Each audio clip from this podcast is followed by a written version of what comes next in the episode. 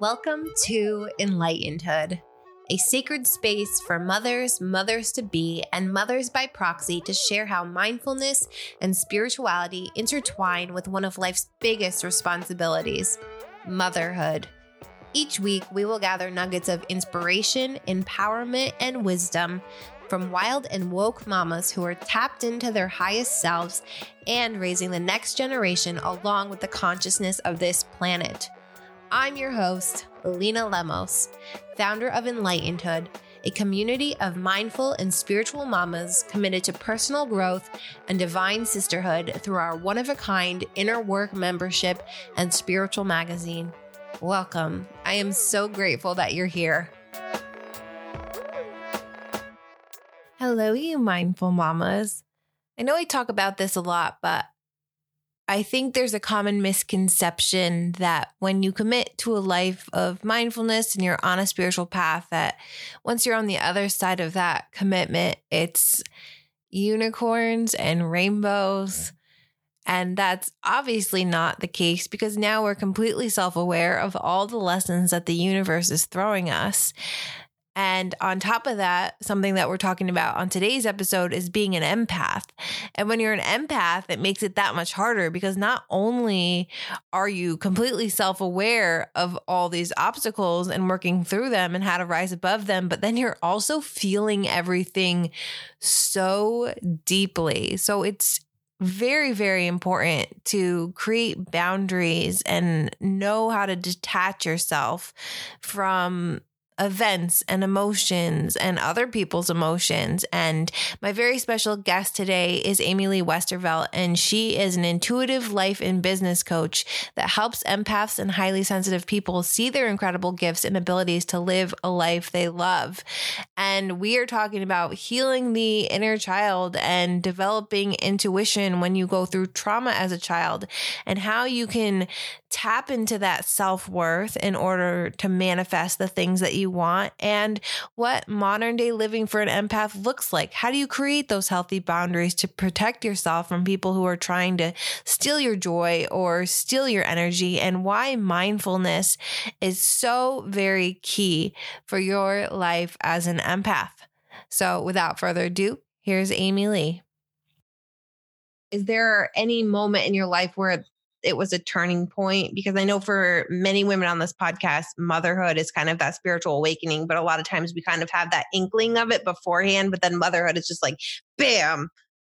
I feel like yes and no because so I so this is going to sound self-serving. I don't mean it to, but I started working with a life coach when I still lived in Alaska when Will was stationed out there. And in working with her, she suggested I read this book called adult children of emotionally immature parents. Hmm. And she told me it was super skinny. And so I started reading this book, and it was literally like a manual for my childhood. Like in that moment, I was like, wait, you're telling me that all these things I went through that I thought were my personal experiences are like a type of parent? And it was at that moment that she was like, by the way, you're an empath. And then I was like, what do you like? And so I think my turning point was finding out that all the things I felt growing up were not idiosyncrasies or problems that I had with myself. They were a very consistent type of way that I was due to traumatic experiences I had been through that that I had created survival techniques for. Mm-hmm. So that was my big like jumping off point was figuring out, oh my gosh, this is not just me. Um this is you know th- this is big like this is this is a thing that happens. And then i started learning about narcissistic abuse and then i ended up going no contact with my father. And the part of motherhood though is that and you would never believe this and or maybe you do and you're like yeah duh. But um being a mother because i have five children right? And they're all um, under eight being a mother and being a good mother somehow, and I don't understand the scientific background of it, helps you heal your childhood. I don't know how, but somehow when I do good things for my daughter, when I show her love, when I get down at her level and let her know that her opinion matters and that her energy is important to me, somehow little Amy Lee back in the past heals from that. Mm. It's, it's bizarre, but it's so real. Yeah, my initial response or what I what I think I would say is happening there is that you're owning your power to rewrite your own story and thus you're owning that your story like you have the power to change it. And that ownership is what gives us power to heal. That's just what came to me at first and it, see, it seems right. That's that's what i'm going with. There's definitely that but there's also a component where deep down you so you have your your eternal self the self that you'll be every minute of your life. And then you have the different snippets like the cat scan slices of you across mm-hmm. your whole timeline. And so those pieces of you are still in there. So i think that you know when you talk about healing the inner child i think that there is a part of you that then gets nurtured after the fact mm. that heals that part of you in real time. So it's healing that part of you then, but that part of you is here now. Right. Yeah. That's fascinating. What was there a certain point or specific moment that you remember where you realized that that was happening? Yeah. Um, yeah i i can look at myself in the mirror now. I can i can look at myself in this reflection and i look at her and i don't think oh you have agendas you have hidden uh, ulterior motives. You're just doing this because it's self-serving. You're you know i look at at that girl and she looks back at me and we are best friends. We are pals you know? I love to hang out with her. I think she's an awesome person and I didn't always feel like that. And any, and even saying that was sounded self-serving and conceited. And now I'm like, yeah, I'm a pretty freaking awesome person. I work real hard to help people, even when it doesn't do anything for me. And I get so much joy out of it. And I do it every single day of my life. And I will do it every single day for the rest of my life. And I couldn't do that. I couldn't even, I, I had to avoid my own eyes, you know? Mm. Um, so I would say that's probably when it happened. And just taking, like you said, taking back the power. I don't talk to my father. You know, he doesn't get to abuse me anymore. I mean, he only ever, you know, emotionally abused me, but he doesn't get to do that. I am not his his punching bag. And it's really empowering to know that I've protected my children from that energy and that I protected my inner child from that energy and that she she doesn't get hurt anymore. I don't let her I don't let little Amy Lee get hurt Mm, that's so beautiful. And it takes, I'm sure, a very long time to get to that point and a lot of growing and healing and non linearness. I don't know what the right word for that is. right. I, I think that it has to do with wanting change. And so while you say, yes, it definitely takes a long time, I think just a lot of people have been so conditioned that this is the way it's, it is. And the mm-hmm. way, I mm-hmm. mean, I remember, Lena, like I remember being a little girl and wondering if I was really thinking the thoughts I had. Mm-hmm. Or if I was just having them because I decided I was going to have them. Like that is how far down the rabbit hole of victimhood I was. Like I was completely and utterly conditioned to believe that even my own intuition was wrong. And you know what's so ironic about that is that I was talking to a shaman one time and she's like, Do you know you have a laser third eye? But it's cloudy. Like you have one. You you have intuition like most people would dream of, but you don't listen to it. So it's not doing you any good. Mm. And I was like, what? do you do you have you read any of the little book of series? Um, only the golden books when I was little. They're um they're over on my shelf, but they have like a little bit of uh, is it a little yeah, a little bit of astrology, a little bit of crystals, but the one I'm reading right now is a little bit of intuition and the author talks about how the most intuitive people are the ones who go through trauma very young in their life. And because you have this fight or flight urge to survive, you're developing these skills like this. And then once you're able to be in a much safer space and you have this sense of security now, that's when your gifts start to flourish.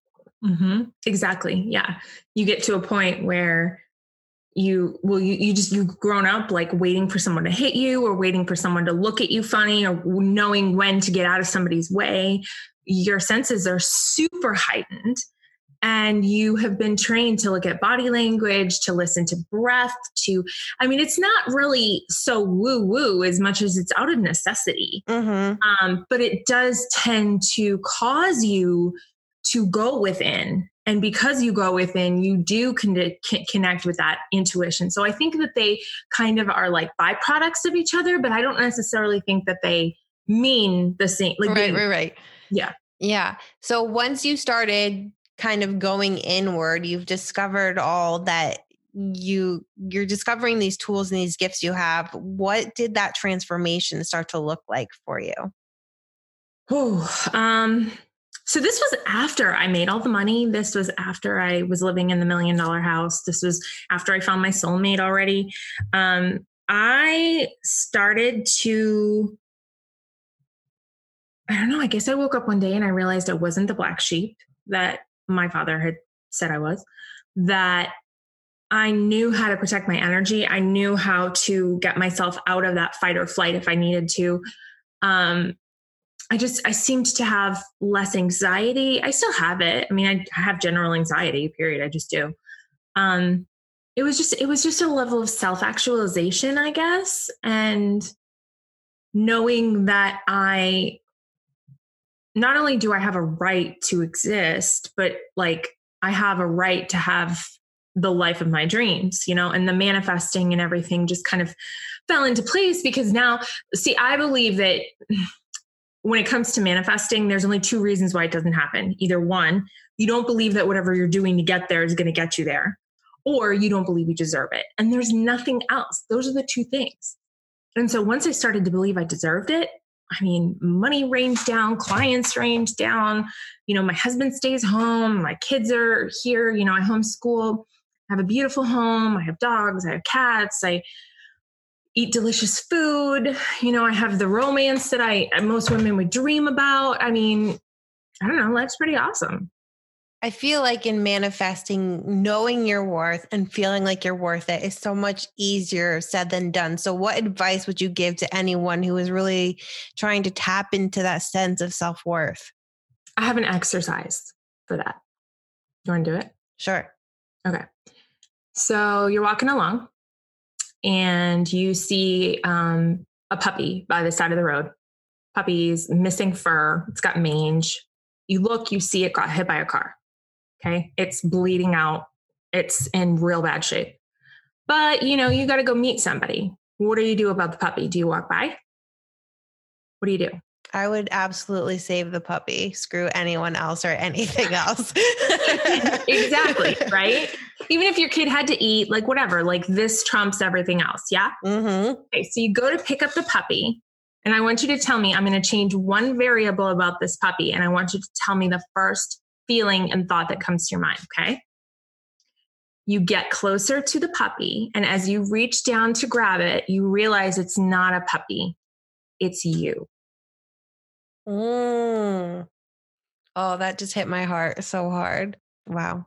So, my question to anybody would be why is it that a puppy by the side of the road that you don't know, you don't, you know, now all of a sudden, and I know exactly what went through your head. Well, I probably deserved it. Well, I probably walked in front of the car. Well, why would I help myself? Well, I'm sure that it's something, it's probably because of that thing I did when I was 17. Mm-hmm. It's all going through your head. You're you. We, according to Don Miguel Ruiz of the Four Agreements, we are humans are the only animal that punishes themselves more than once for the same transgression. Mm-hmm. It's like nobody's as bad as me. Nobody could possibly be as bad as me. So my first suggestion to somebody would be: Does everything that's alive deserve to live? And the answer, of course, is yes. And then I would say, okay, well, you were born, right? You were this beautiful white light.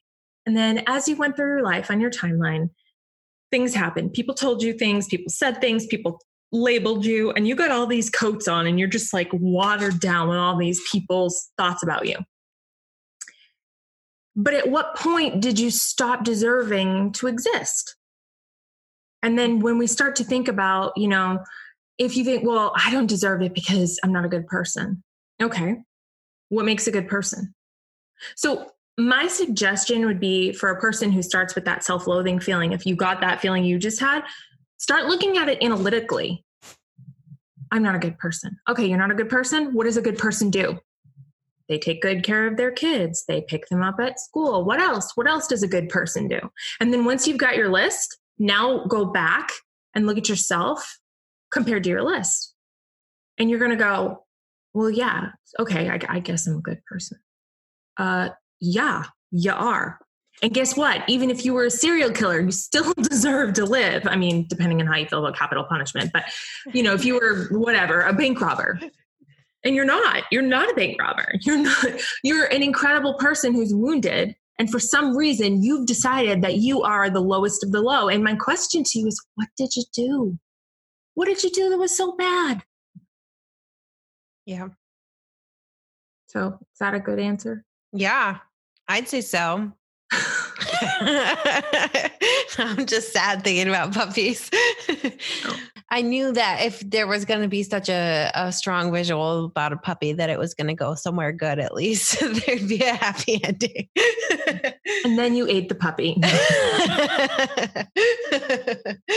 uh, but it's so true. And it's, scary to think, especially in raising children, that the littlest thing can have such a, an effect on our self worth. As much as we try to do these exercises, it almost sticks to us like magnets. And it's scary mm-hmm. as we go back and do the inner work and realize and release those wounds, now raising kids that we can't control those moments that they're going to have. But we can try not to be the ones that gave them to them. Yes, like, that. That's true. Do you do anything with your kids to kind of, to help them protect their energy and their sense of self? Yeah, absolutely. Um, so Louise Hay has lots of cool kids books. Um, this one in particular, I love. Ooh. I think I am, and it is teaching kids the power of affirmations. So my kids, you know, they get up in the morning and they say positive things about themselves. They love to play with my affirmation cards. Um, they have the you've I think you've seen them on my timeline, the Slumberkins. Mm-hmm. They're those like little guys that have the little quotes. Um, and yeah, I mean, if I if I ever am like short with my kids or you know, I, I just seem like and again, being an empath, I can feel their energy. So like I'll get down their level and be like, hey, I'm having a really stressful day and I know that's not your fault and I know that it has nothing to do with you. So like I will say to them what I needed said to me. Mm-hmm. That's hard. Being an empath, especially and adults don't agree as easy and do you how do you work with people who you know you can feel their energy and they're feeling a certain way but they haven't recognized that yet I think that I, I focus on the messaging you know, I talk to them and I say, This is what I think you're feeling. And it isn't until after they say, Yes, yes, how did you know? that I kind of smile and say, You're a wizard, Harry. Because I think with empaths and people who are so sensitive to others, it's so much easier with kids, but with adults who have all these walls up it's so much harder to have those honest conversations when you kind of know the core of the truth, but they haven't gotten there yet. And I think for me on this journey, that's the thing I've struggled with most because there's a lot of people who aren't ready to hear it or go inward to that level. That's why you keep it pretty, you keep it pretty general. Like in my group, my Facebook group, you know, um, I finally yesterday just decided to bite the bullet and call it empaths and people left you know people were like oh no that doesn't identify me. But i had done a poll yesterday and i asked everybody you know do you consider yourself an empath? And all but one person said yes. One person oh. said i said my poll question was not at all. And she was like no i wouldn't say not at all i'd say no. So it was like hmm. So I messaged her and I was like, hey, you know, how's it going? Chatting with her. And she's like, yeah, a lot of my friends are empaths and I'm very intuitive. I was like, oh yeah, yeah, I'm intuitive too. She's like, but I, you know, I'm more, I'm more cerebral. I was like, yeah, I'm pretty cerebral too, but I feel other people's energy. And she's like, oh yeah, I do too. So you're an empath. So we're we're batting a thousand right now. Everybody who took the quiz, you know, identifies that way. But there are people that are okay with living the way they're living. And at this juncture in their life, survival is more important than self actualization. It's like Maslow's hierarchy of needs. You know what I mean? Mm-hmm. Like there's a certain point where you kind of look around and go, okay, I have a roof over my head, I have clothes, I have food. Now, what am I looking for? And self actualization is kind of higher up. So I don't necessarily think those people won't find out they're empaths. They just might not be there yet. Yeah. Does that make sense? Yeah, it does. I and I think what has helped me is just knowing that what we can do is just show up and continue to lead and what that looks like in the real world and then when they're ready, they mm-hmm. come.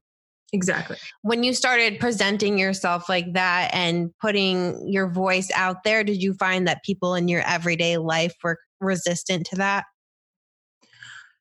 Um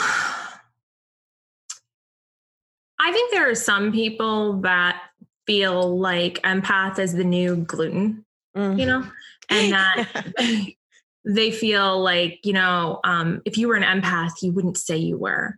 And it's like, well, I mean, you know, I don't say hi, I'm Amy Lee, the empath. You're right. But I also, it's an important, you know, distinguisher to distinguish me from the rest of the world. Um, and so I don't necessarily wear it on my sleeve. Um, but yeah, I mean, if someone was to ask me, I probably would say it. I think, I think I got more stigma out of being in a network marketing company than I did being an empath. Really? Yeah. That's very fascinating. Mm-hmm. Well, I think that there's a lot more fear and opposition to that then like empaths don't present a threat to anyone so there's really no reason to be against them we just feel stuff very strongly over here in the corner exactly yeah i could see that it's it's interesting though now how when i discovered i was an empath there was hardly nothing and this was seven years ago, I'd say. And there was mm-hmm. nothing, nothing out there that it was only labeled the most you could find was stuff on highly sensitive people. And that's as far as it went. But now empath is everywhere. Mm-hmm. What has that, when did you discover, how long has it been since you've kind of had a name for it?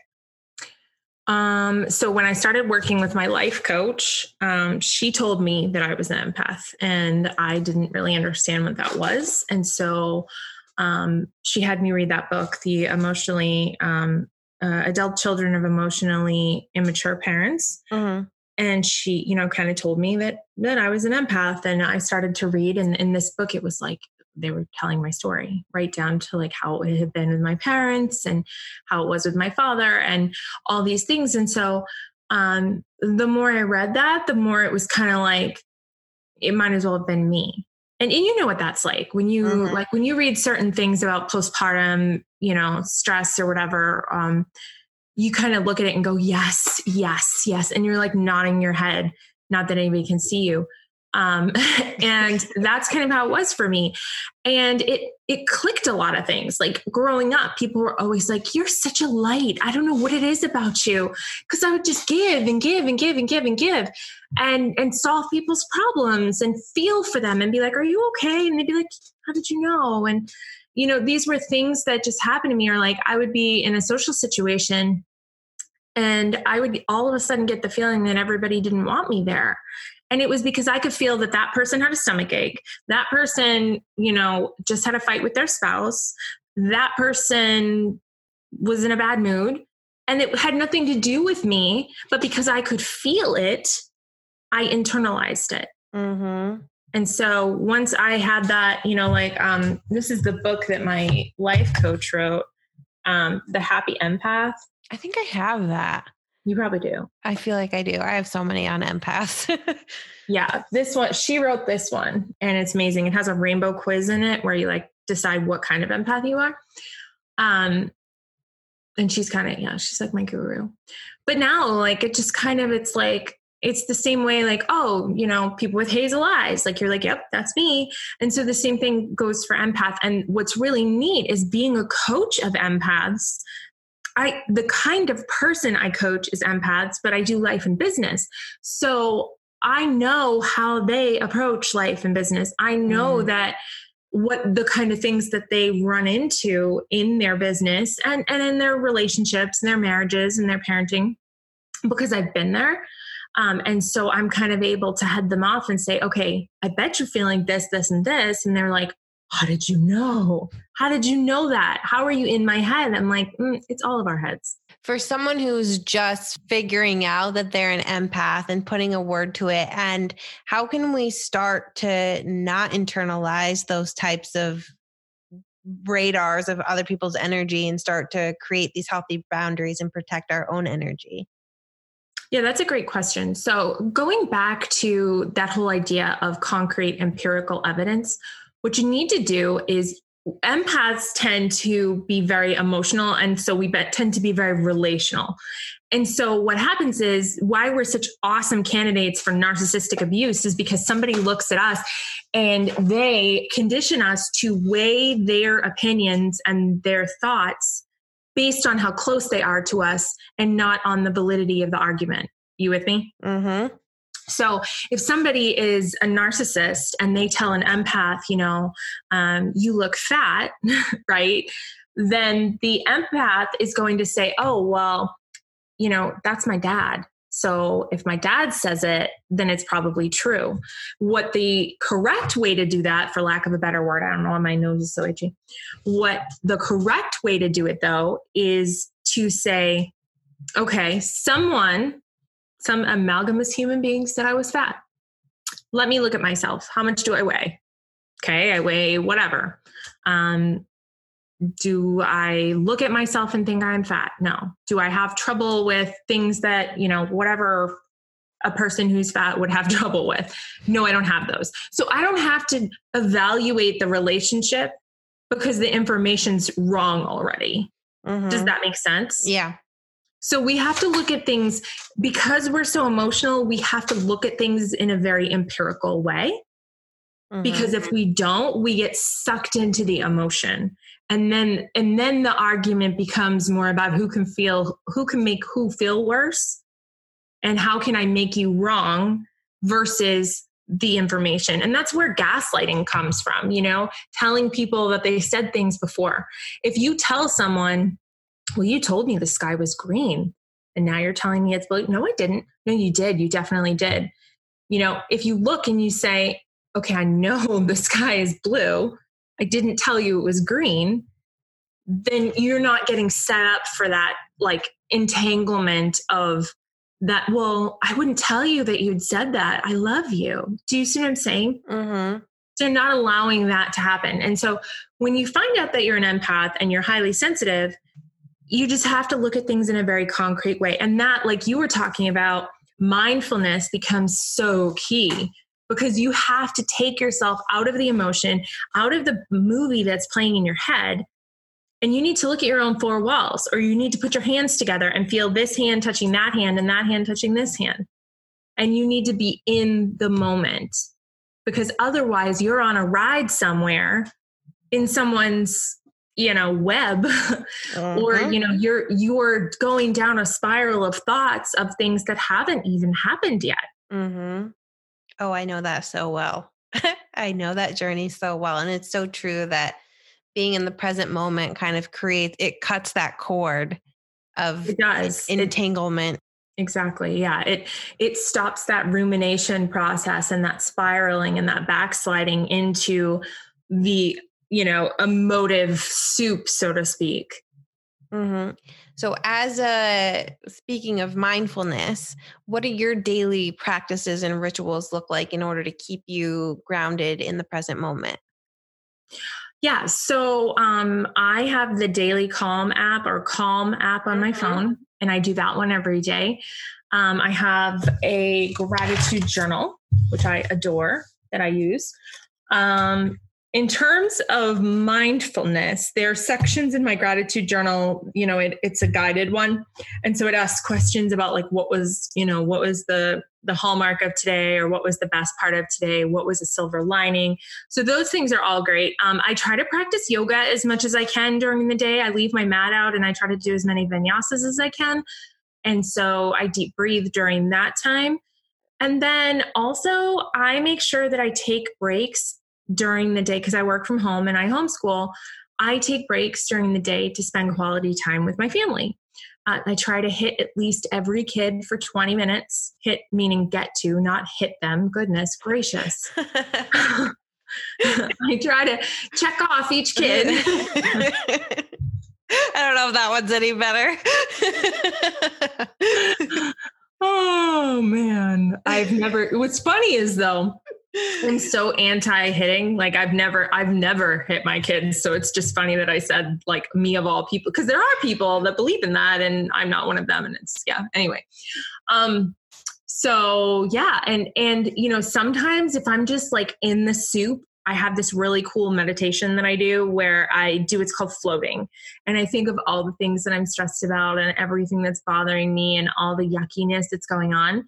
And I just imagine it like in a fishbowl. And I just imagine myself leaning back and laying on top of it. And I don't have to be like, I can pull myself out of emotions because I've practiced it so many times. Mm-hmm. I can just like sit here and feel my own hands and be like, I'm a human being in this human moment and then I don't let all that stuff get to me. I have to like dive under the the muck to go into the soup and I just don't. Yeah, that takes a lot of practice. I've been working on that too cuz again, it's so hard not to get tangled in that web and to really have those boundaries and that awareness to take yourself out of it. Mhm. Mhm. I love asking this question to women who are helping other women, and especially with empaths, because it's all about energy. How does empowering others, how has it empowered you? Oh, oh, this is such a good question. Okay, so you know about the hero's journey. Mm-hmm. The hero's journey is the idea that you know you go through all these obstacles and da da da, and yay, I made it to the end. But a big part of the hero's journey is that once you get the elixir, like you've you've summited your mountain. You know, I've made the million dollars, I've had the incredible lifestyle. That gets old real fast. I mean, take it from someone who's had like a lot of money, it does not make you happy. It doesn't make you miserable. Um, I mean, it can, but for the most part, like it kind of has a point where you're like, yeah, what else can I fit in my house? What else can I buy? What other trip can I go on? Like, is there more life? In fact, I believe that a lot of celebrities and stuff, like the reason that they turn to drugs is because there's just nothing to strive for anymore. You can literally have anything you want. I mean, look at everybody's like, Kanye went crazy. I'm like, well, what did you expect the guy to do every day? Like, what was he supposed to get joy out of? And so, of course, he, you know, he decided to turn back to God. And so, um, you know, you take that elixir and you bring it back and you heal everybody else. So for me, that feeling of watching somebody go, oh my gosh, I'm not broken. I don't need anything. I need to get rid of a bunch of stuff. It's like crack for your soul. so it's just that's why I have my community. That's why I do these podcasts and stuff because it's like, and people are like, you give away so much free value. Like, how can you talk about all that stuff and they haven't even worked with you? I'm like, because I get off on a girlfriend. I love the way it feels when someone goes, Oh Oh my gosh, I just had a breakthrough moment. And I don't even need credit for it. Like my clients will be like, Thanks to you, thanks to you. And I'm like, No, no, the universe just heard your call. You needed help, called me on the universe phone and said, Amy Lee, you're up. And I was like, Yeah, no problem, universe. Doing just doing my job. And I don't need to take credit for that. But knowing that you're part of it, just it just again it, it, heals a part of you i think. And you you know that because you do the same thing. Mm-hmm. i mean you don't do this to make a million dollars. No. No do it to help the good of others and heal the planet and ourselves and meet cool people. Yeah and people who are like-minded because i'm sure as you know there's as an empath, you have to be very particular about the people that you spend your time with and put mm-hmm. your energy into. And I think mm-hmm. I severely lacked that in my everyday life. So I created what I lacked. And you were there for the beginning of it and saw it as a little itty bitty baby. now it's Your like baby was a little itty bitty. yeah. She was uh, three weeks, four weeks old when I started this. Mm-hmm. So it's grown with her. I think you had started it when we met. I think you were starting it. Yeah, I was in the process of just connecting with people and seeing where it would fit in the whole grand scheme of things. Mm-hmm. Yeah, and look at you now.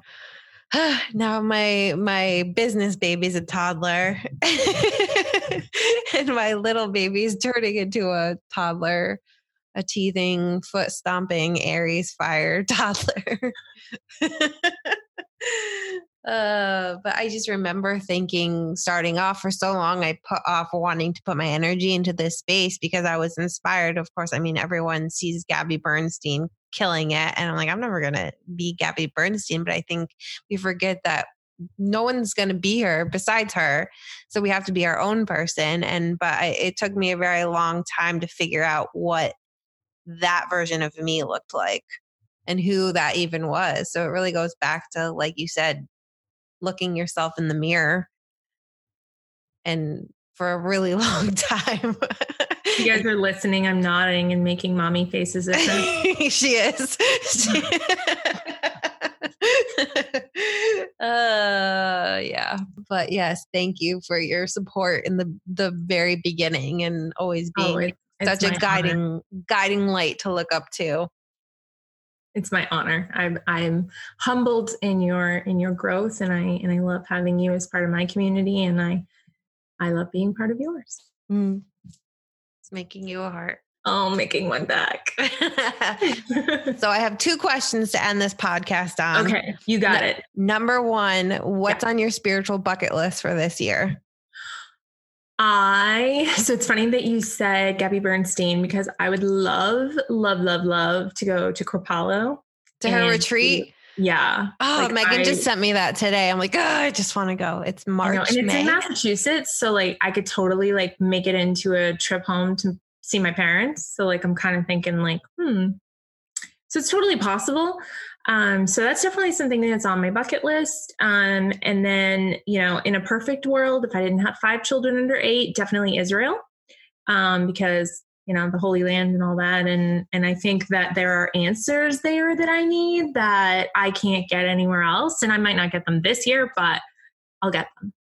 I love that, and as you know, I love to end this podcast with words of encouragement for anyone listening who needs that extra words of encouragement today. So, what are your wise words to end on? My wise words are if you have something in your head that is telling you that you're bad or you're wrong, or you hear that inner bully, I want you to do the same thing that you would tell your children or your little sister to do and separate the two of them and let that person know how loved she is, how wanted she is, what a joy she is to be inside your body with you. And when you feel yourself being particularly um, ridiculed or beaten up by yourself, that is a sign that you need to go get some serious self care done, sister. So, you know, head over to the bathroom and paint your nails or hop in the shower or whatever it is you need to do to show yourself love. That is what you need to do in that moment. And for those of you out there that are wondering if you're empath, um, you really what you need to do is just ask yourself when you feel a certain energy in your body and you're scanning and you're trying to figure out what it's related to, ask yourself, is this mine?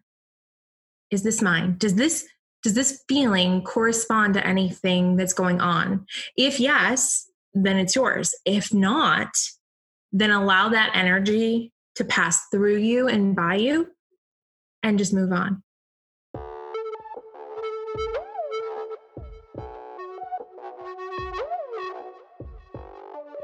Thank you for listening to Enlightenedhood. For more wisdom from spiritual mamas like you, in the form of guided meditations, videos, articles, masterclasses, and more, check us out at enlightenedhood.com or connect with us on Instagram at enlightenedhood. If you need a tribe of like minded women to dive into personal and spiritual development with, check out our monthly membership where we show up, go inward and upward together together. Enroll today at enlightenedhood.com backslash membership for less than the cost of a yoga class. Until next time, you mindful mamas.